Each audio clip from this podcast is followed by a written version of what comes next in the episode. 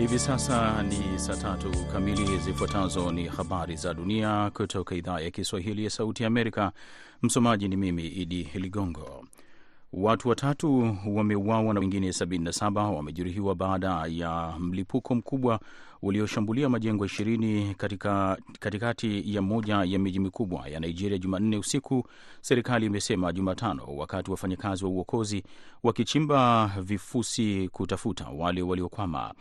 Wakati katika jimbo la kusini magharibi la Oyo lenye mji wenye msongamano mkubwa wa Ibadan walisikia sauti kubwa ya mlipuko majira ya saa moja usiku na kusababisha hofu, huku wengi wao wakikimbia majumba yao. Mapema leo asubuhi, vikosi vya usalama vilifunga eneo hilo, huku wafanyakazi wa afya na magari ya wagonjwa yalikuwa katika hali ya tayari, wakati juhudi za uokozi zikiendelea. Uchunguzi wa awali unaonyesha mlipuko ulisababishwa na milipuko iliyohifadhiwa kwenye ghala kwa matumizi ya uchimbaji haramu wa madini. Gavana wa Oyo Seyi Makinde aliwaambia waandishi wa habari baada ya kutembelea eneo la tukio. Jeshi la Ukraine Jumatano liliharibu ndege zisizo na rubani 19 kati ya 20 zilizorushwa na Russia katika mashambulizi ya usiku kucha, lakini maafisa wanasema mabaki yake yalianguka na kujeruhi watu watatu katika bandari ya kusini ya Odessa. Jeshi limesema ndege nyingi zililenga mkoa wa Odessa. Wizara ya mambo ya ndani ya Ukraine imesema mabaki hayo yaligonga majengo ya makazi na kuharibu bomba la gesi. Shambulizi hilo la ndege zisizo na rubani lilifuatiwa na mashambulizi ya makombora Jumanne ambayo yalijeruhi takriban watu 17 katika mji wa kaskazini mashariki mwa Kharkiv. Gavana wa mkoa wa Kharkiv Ole Sinehubov amesema kwenye mtandao wa Telegram kwamba makombora mawili ya Rusia S-30 yalipiga katikati ya jiji ikiwa ni pamoja na majengo ya makazi. Umoja wa Mataifa unasema ripoti mpya Jumanne kwamba mashambulizi ya Rusia yamesababisha ongezeko la vifo vya raia nchini Ukraine kwa mwezi wa Disemba. Marekani inakabiliana na waasi wa kihudhi wa Yemen na kulitangaza kundi maalum la kigaidi duniani kufuatia wiki za mashambulizi ya makombora ya ndege zisizo na rubani dhidi ya meli za kimataifa za biashara katika bahari ya Sham na guba ya Uajemi. Hatua hiyo inafuatia matakwa ya mara kwa mara kutoka kwa Marekani na nchi nyingine kwa Wahudhi kuacha mashambulizi dhidi ya meli za kibiashara, lakini madai hayo yamepuuzwa na mashambulizi yameendelea licha ya mfululizo wa mashambulizi ya anga ya Marekani na Uingereza yakilenga mifumo ya rada na maeneo yao yanayotumiwa kuanzisha mashambulizi. Maafisa wa Marekani wametaja takriban mashambulizi 30 kutoka maeneo yanayodhibitiwa na wahudhi wa Yemen kutoka katikati ya Novemba na kuathiri raia, mizigo na meli kutoka zaidi ya nchi 50. Dawa kwa ajili ya mateka wanaoshikiliwa na wanamgambo wa Hamas huko Gaza zinatarajiwa kuwasili leo nchini chini ya makubaliano yaliyosimamiwa na Ufaransa na Qatar. Ufaransa imesema dawa hizo ni kwa ajili ya mateka 45 ambao wana magonjwa sugu na kwamba utoaji huo utafanywa kwa msaada wa shirika la kimataifa la Msalaba Mwekundu. Qatar imesema makubaliano hayo pia yanajumuisha dawa na misaada mingine ya kibinadamu kwa raia wa Palestina huko ukanda wa Gaza. Wanamgambo wa Hamas waliwateka takriban watu 240 wakati wa shambulio la Oktoba 7 dhidi ya Israel ambapo takriban watu 240 wakati huo walitekwa katika shambulizi hilo huku watu 1200 wakiuawa kwa mujibu wa takwimu za Israel. Baada ya hapo, Israel ilianza kampeni yake ya kijeshi kuwaangamiza Hamas kutokana na shambulio hilo. Zaidi ya mateka 100 wameachiliwa baada ya makubaliano ya muda wa mwezi Novemba, lakini takriban 130 wanaaminika bado wanashikiliwa na Hamas huko Gaza. Mwisho wa habari hizi za dunia kutoka idhaa ya Kiswahili ya Sauti Amerika kutoka Washington DC. Mimi ni Idi Ligongo, ungana na mwenzangu Mkamiti Kibayasi kwa ajili ya kipindi cha Kwa Undani.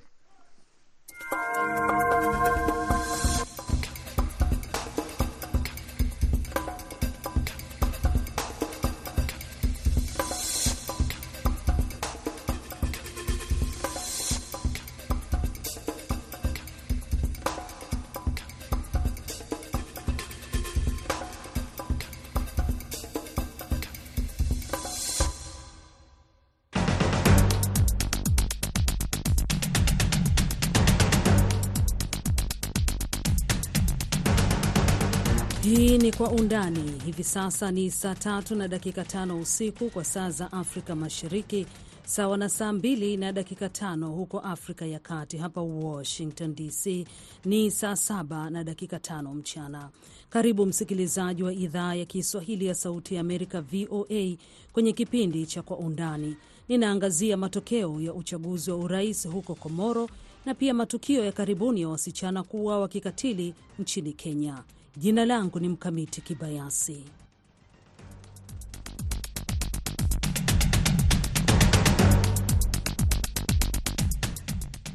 Nam, matukio ya hivi karibuni ya wasichana kuuawa kikatili nchini Kenya na watu wanaodaiwa kuwa ni wapenzi wa kisiri yameshtua sana taifa hilo la Afrika Mashariki.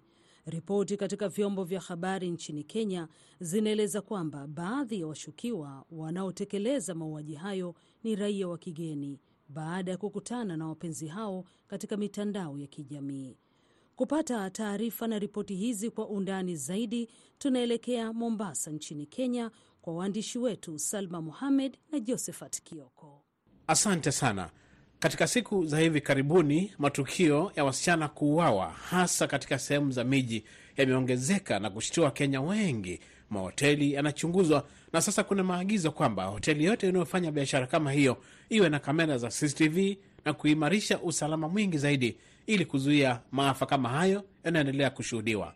Kenya ni nchi ambayo ina sekta kubwa ya utalii na inasemekana kwamba baadhi ya wanaotekeleza haya ni watu raia wa kigeni. Wachanganuzi wa masuala ya usalama sasa wanasema dawa za kulevya ndio zinachangia haya yote, kuhusishwa zaidi na mauaji yanayoshuhudiwa nchini Kenya dhidi ya wasichana wanaosema wanapata wapenzi mitandaoni. Ndio, kwa maana hiyo hii leo tunaangalia kwa undani kuangazia visa hivi ambavyo vimetokea katika mijini na maeneo ya burudani, haswa vikiwahusisha wasichana ambao sana wanajihusisha na maswala ya ngono. Kwa hivyo ni mambo ambayo pia yamepigwa darubini katika maswala ya maadili. Hivi karibuni Rais uh, Ruto aliruhusu uingizaji wa wananchi ama raia kutoka nchi za kigeni bila viza maalum. Swala hilo pia limesemekana kuchangia visa hivi vya ukosefu wa usalama na kupelekea mauaji ya raia kiholela. Bwana Enoch Makanga ni mchanganuzi wa masuala ya usalama na hii leo ndiyo mchambuzi wetu katika swala hili. Ni ukweli ni kwamba kuna wasichana wamepoteza maisha um, katika nyumba ambazo tunaziita Airbnb. Hizi uh, ni manyumba ambazo watu huwa wanabadilisha nyumba yao ya kawaida, inakuwa ni nyumba ya, ya hoteli ambayo unakuja unalipa pesa na unakaa ndani um, siku kadhaa kadhaa. So ile kitu imefanyika ni kwamba ukifungua hoteli yoyote kuna masharti ambayo inatakana uzingatie. Kwa mfano, lazima kama unafungua hoteli uende upate licenses za, za county government, then upate licenses ya um, uh, Kenya Tourism Regulatory Authority. Hao uh, ndio wanashughulika na mambo ya mahoteli. Sasa utapata ya kwamba watu wengi wamefungua hizi ma A&B Uh, kwa sababu wanajaribu kufanya biashara ambayo ni ya rahisi sana, ambayo kwanza hawata hawana makaratasi ya kufanya biashara. Pili ni biashara ambayo utauza online, yani kwa mtandao, alafu mtu anakulipa pesa ndandeni, unamwambia basi kwenda kwa nyumba, utakaa siku mbili siku tatu, na akiwa kule kule kwa nyumba wanafanya vitu vyao. Kuna wale wanauza madawa, kuna wale wanaingiza pale ndani unapata ya kwamba sasa hapo ndani, kwa sababu hakuna mtu ambaye anachukua nini inaendelea, unapata uh, wasichana wengi wamekuwa victims wa hii maneno. So unapata ya kwamba hiyo uh, BNB ziko katika middle level estates. Unapata iko Kilimani, iko South B, South C, uh, kuna kule Zimmerman, kuna Kasarani then eh, mahali ambapo tuseme ya kwamba mtu yeyote awezi kujua ni nini inafanyika so ni kitu ambacho ni imetuletea wasiwasi sana Kenya na um, tumejaribu kama sisi wa stakeholders wa tourism, kwa sababu mimi niko na shule ya um, tourism mm. Tumesema ya kwamba um, uh, zijaribu kuweka mikakati. Nashukuru ya kwamba kaunti ya Kisumu tayari imeweka mikakati ya kuhakikisha ya kwamba lazima hawa watu wazingatie sheria ambazo zinawekwa na kaunti ili waweze kuendelea kufanya biashara yao. Lakini vile tunapokaa sasa hivi ni kwamba um, hiyo tu ni vitu ambavyo vimetokea, lakini ukweli kwamba kuna zingine ambazo hazijakuja katika mtandao ama hazijaonekana kwa public, vingine ambavyo vinachezewa chini kwa chini, kwa sababu watu wanaokopa kujitambua mbele ya watu ya kwamba kitu kama hii ilifanyika. Uliona mchana mmoja alisema ya kwamba alifanyiwa kitu kama hicho na anaokopa hata kuja mbele ya watu kwa sababu mm, alipigwa picha akiwa uji na huyo mtu akamwambia kwamba akijaribu kuenda public akiwa ya kwamba atamwanika. So unaona mtu akijua kwamba ule adui ako na picha zako za uji na ukicheza atakuanika. So unaona mtu ana, ana, anakuwa na wasiwasi rahisi kwenda kusema ya kwamba ni fulani alimdhulumu, fulani alimdhulumu. So hiyo ndio kitu inafanyika sasa hivi. Umegusia kwamba pale wale wahusika wenye wanaomiliki biashara hizo wanatumia mitandao ya kijamii kujitangaza ama kujitafutia soko. Je, kupitia mitandao hii inahatarisha maisha kiwango gani? Unajua, sasa mambo ya hoteli, watu wote wa hoteli wanauza biashara yao kwa, mtandao. So unapata ya kwamba tuseme unataka kwenda na nyuki na hutaki kulala kwa hoteli, so utaenda kuangalia Airbnb ile iko na nyuki alafu watakutumia picha, utaona picha mzuri sana, na hiyo nyumba unajua iko na kila kitu. So utapata ya kwamba watu wengi wale wako na mashughuli za kando kando, yaani shughuli ambazo haziaminiki, wanapenda uh, kwenda kwa hizo Airbnb.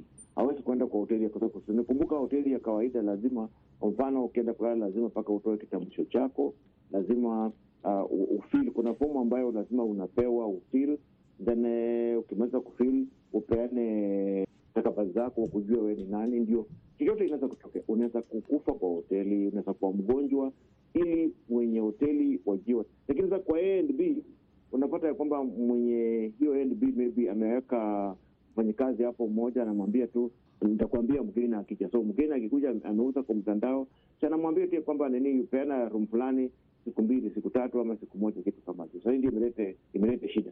Bwana Enok, labda niulize kuhusiana na swala ambalo limekuwa limkizungumziwa sana kwa mitandao. Kumekuwa na Wakenya wengine wakisema kwamba hicho kitendo kinafaa kufunza wanawake kutokuwa na tamaa. Kwa sehemi kama hizo, kama afisa wa usalama, unaweza kuzungumziaje? Uh, ni ukweli tumepoteza maadili hapo, siwezi kudanganya. Mimi sasa hivi niko na miaka zaidi ya hamsini na nakumbuka nikiwa miaka miaka thelathini kumi na tano nilikuwa najua ni vitu gani ambavyo vitaweza kuniletea madhara kwa maisha yangu, lakini sasa hivi utapata ya kwamba wale wasichana tuko nao ni kama tamaa ya pesa wameweka mbele. Sasa unapata ya kwamba unaingizwa kwa box na adui yako kwa njia ya urahisi sana, na inakupata wewe katika shida. Wasichana wetu nitakana wajue ya kwamba mambo yamebadilika. Watu wanatafuta pesa kwa njia ya udanganyifu, wakora wamekuwa wengi. Sasa wewe kama msichana, lazima ujue jinsi utachilinda, jinsi usijaribu kuingizwa kwa box na hawa jamaa, kwa sababu kama huyu wa South B unaona ya kwamba alikuwa anapenda anatumia wasichana pesa kwanza kumwonyesha ya kwamba ni mtu ambaye anachiweza, anaendesha magari kubwa kubwa, kuonyesha ya kwamba ni mtu anachiweza na unajua sasa, ubaya madam, ubaya hii maneno ya NDP ni kwamba ni nyumba ambayo iko na kila kitu. Mtu mchana akija kuja kutembelea wewe, utamdanganya ya kwamba hiyo nyumba ni yako, lakini kwa ukweli mbele ya Mungu unajua kwamba hiyo nyumba si yako. Kuna vitu vya hatari ambavyo vinaweza kutumika kwa hiyo nyumba kukuua. Hii ni vitu ambayo wasichana wengi hawaelewi, sana sana wale wanatafuta pesa kwa njia ya mkato. Sawa, ndio utapata ya kwamba wako na tamaa ya pesa hiyo ndio sababu pengine unaona Kenya haijawai kuchukua hatua za kisheria labda kuwalinda wasichana kama hawa. Sio kisa cha kwanza kutokea kwa wasichana ama wanawake kuuliwa katika ha hali ambazo hazieleweki.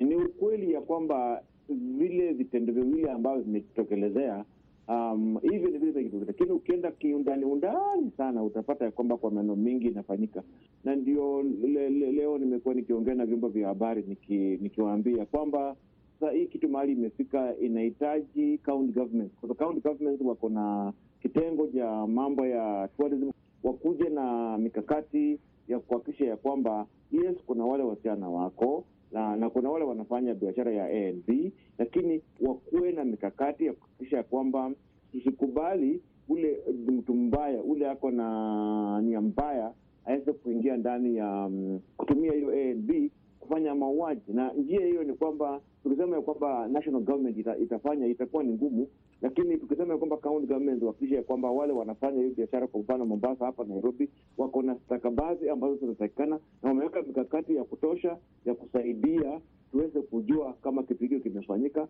na tuweze kujua kwamba ni wageni wangapi wamekuja kuja kwa hoteli yako kila mwezi, vile hoteli zinafanya.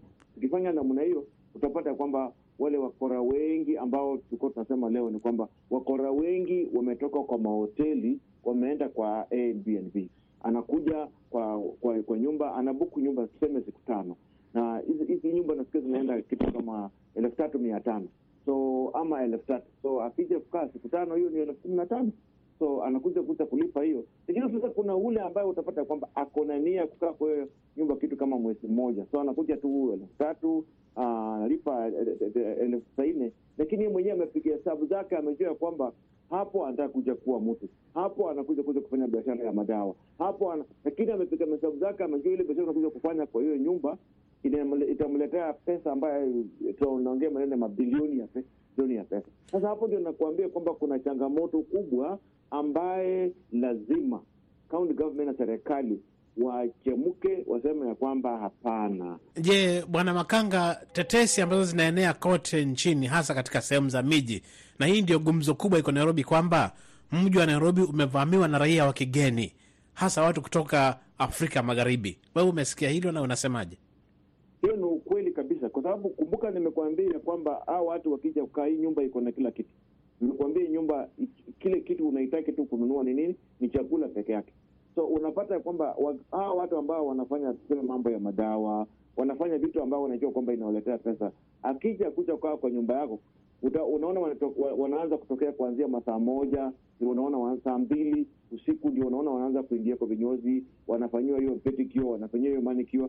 So utapata kwamba a vijana ni, ni una, wakija wako na njama ya kufanya aidha biashara ya, ya ya madawa ama nini, lakini wanapika mahesabu, anasema ya kwamba tuseme wacha tulipe hii nyumba, tulipe nyumba watu watatu, tuseme mwenye nyumba anataka 90000 so wana, wanalipa 45 45 lakini wanapata kwamba wanashare nyumba, lakini ile pesa wanalipa ni kidogo. Lakini ukija kupata utapata kwamba kuna vitu, ndio nilikuwa nakwambia kwamba ni lazima hawa jamaa wa county government, kwa sababu ndio wako na uwezo, wako na infrastructure, hao ndio hutembea kwa kila maofisi. Kama umekata license ya biashara na unafanya biashara gani, hao ndio wako na uwezo wa kuweza kuchambua jamaa na wapata ya kwamba yes, umechukua hii e, nyumba mwezi mmoja, unafanya biashara gani, na ulikuja Kenya kama tourist ama ulikuja kama mwanafunzi. Kuna hata wale wanakuja wanajifanya hata wamekuja kuja kama wanafunzi, lakini utapata kwamba anapata apate visa ya student visa ya kuja Kenya ndio apenye kuingia hapa. Kwanza ameingia hapa namna hii, anaanza hiyo biashara ya madawa ama biashara ingine ambayo itamletea itamletea pesa. Na kwa hawa jamaa ile pesa wanapata ni mingi, so unapata A and B inakuwa ni soft landing, kwa sababu wewe anaenda kukomboa nyumba aenda anue kitanda, anue mattress, anue jiko, hii vitu ya kupika yote ya nini, and yet anaweza kwenda kwa A&B nyumba mzima mzuri, iko na kila kitu, na naambua kwamba kwa siku ni 3000 kwa mwezi ni 3000 times 30, hiyo inakuja 90000. Jamaa anapeana elfu mia tatu. Hiyo ni miezi ngapi? Miezi tatu. Anajipanga, anajua kwamba hii miezi tatu nitafanya hii, nitafanya hii, nitafanya hii, nitapata milioni moja alafu kutoka hapa mi nitakaa. Sasa hapo ndio unapata ya kwamba kuna changamoto kubwa sana. Asante sana, nashukuru sana kwa hayo mengi. Basi tunakurudisha kwa wenzetu Washington.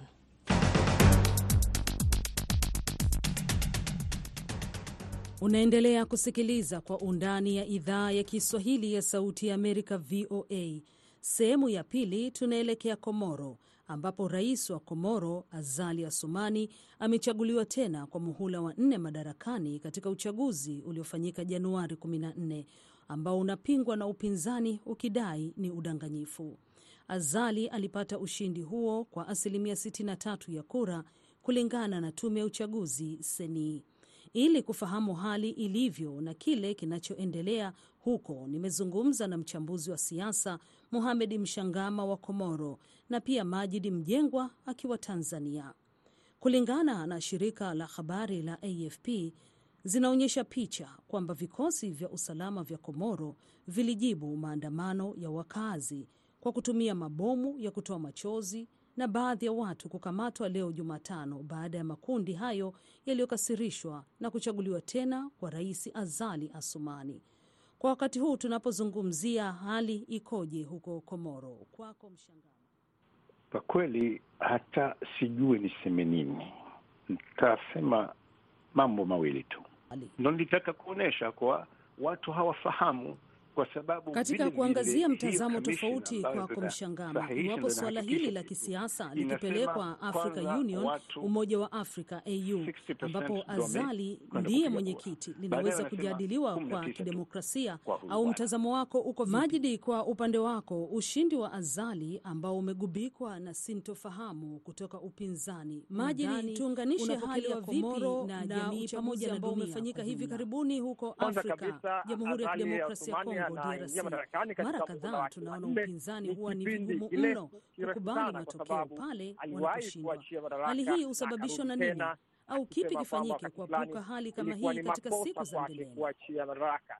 Kwa kauli hiyo tu aliwahi kunukuliwa akisema hivyo, inamaanisha eh, ilitarajiwa safari hii asingefanya makosa hayo ya kushindwa uchaguzi eh, na ndio maana uchaguzi unalaumiwa au unashutumiwa Shukrani sana Majidi Mjengwa kutoka nchini Tanzania, hali eh, kadhalika Muhamedi Mohamed Mshangama kutoka Komoro. Hivyo Na kushukuru pia wewe msikilizaji kwa kusikiliza kipindi cha Kwa Undani cha idhaa ya Kiswahili ya Sauti ya Amerika VOA eh, kutoka hapa.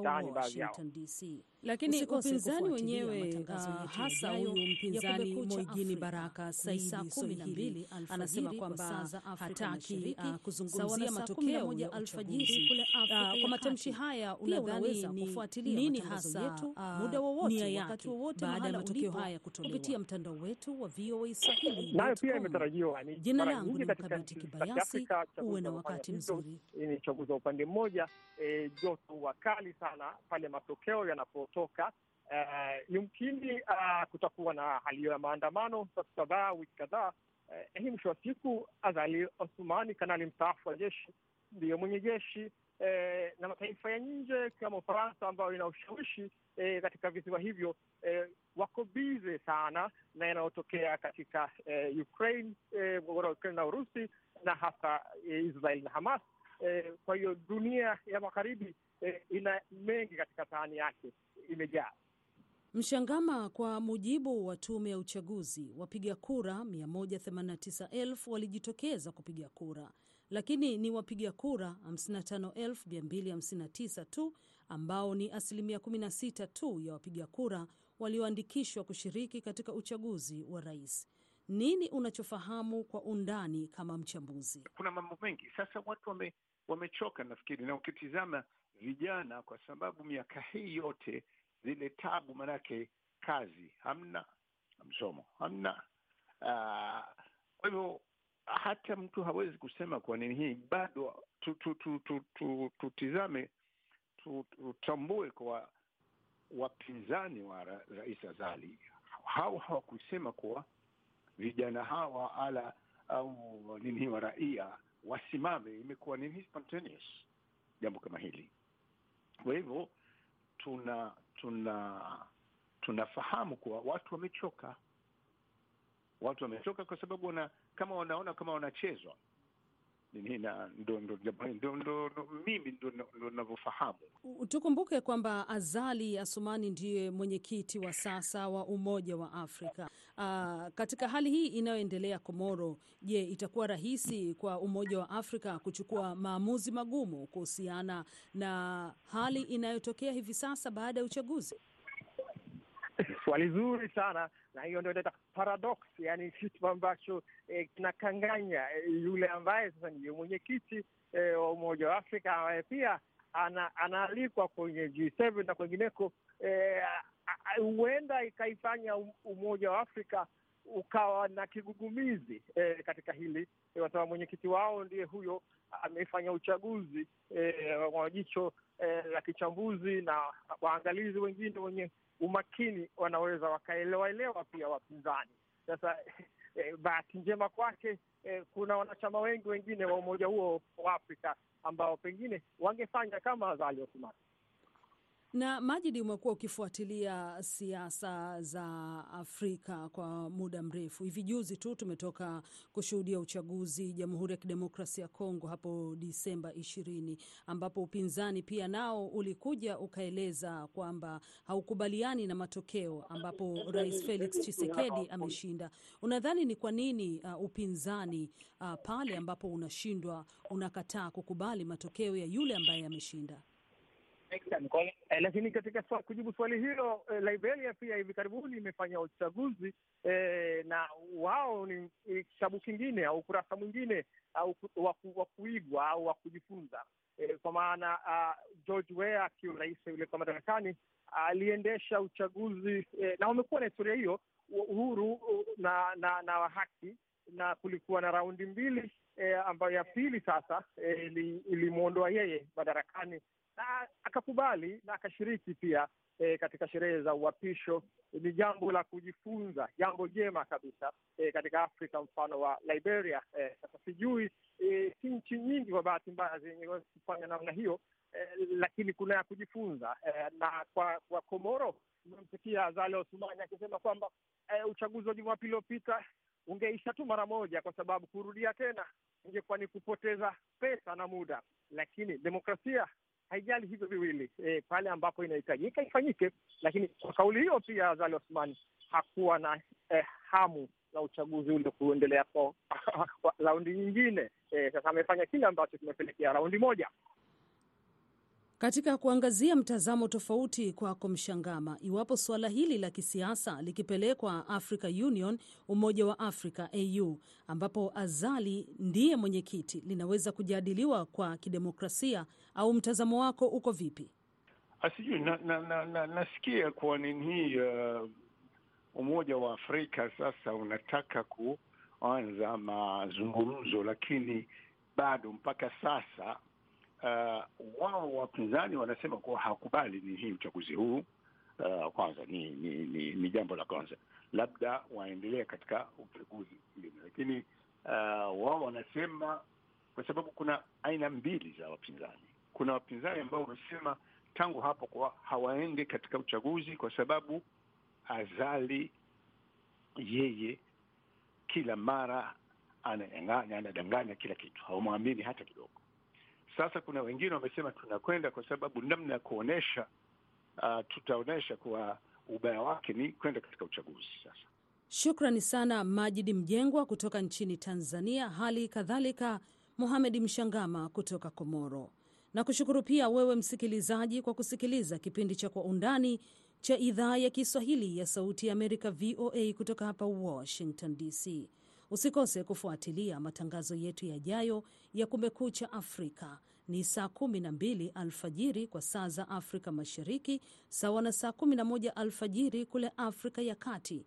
Pia unaweza kufuatilia matangazo yetu muda wowote, wakati wowote, mahala ulipo kupitia mtandao wetu wa VOA Swahili.com. Jina langu ni Mkamiti Kibayasi. Uwe na wakati mzuri.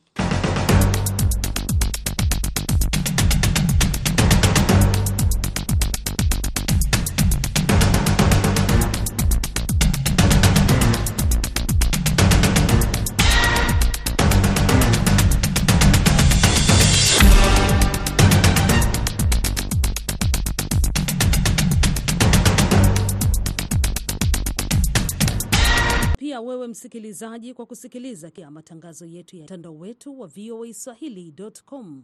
Jina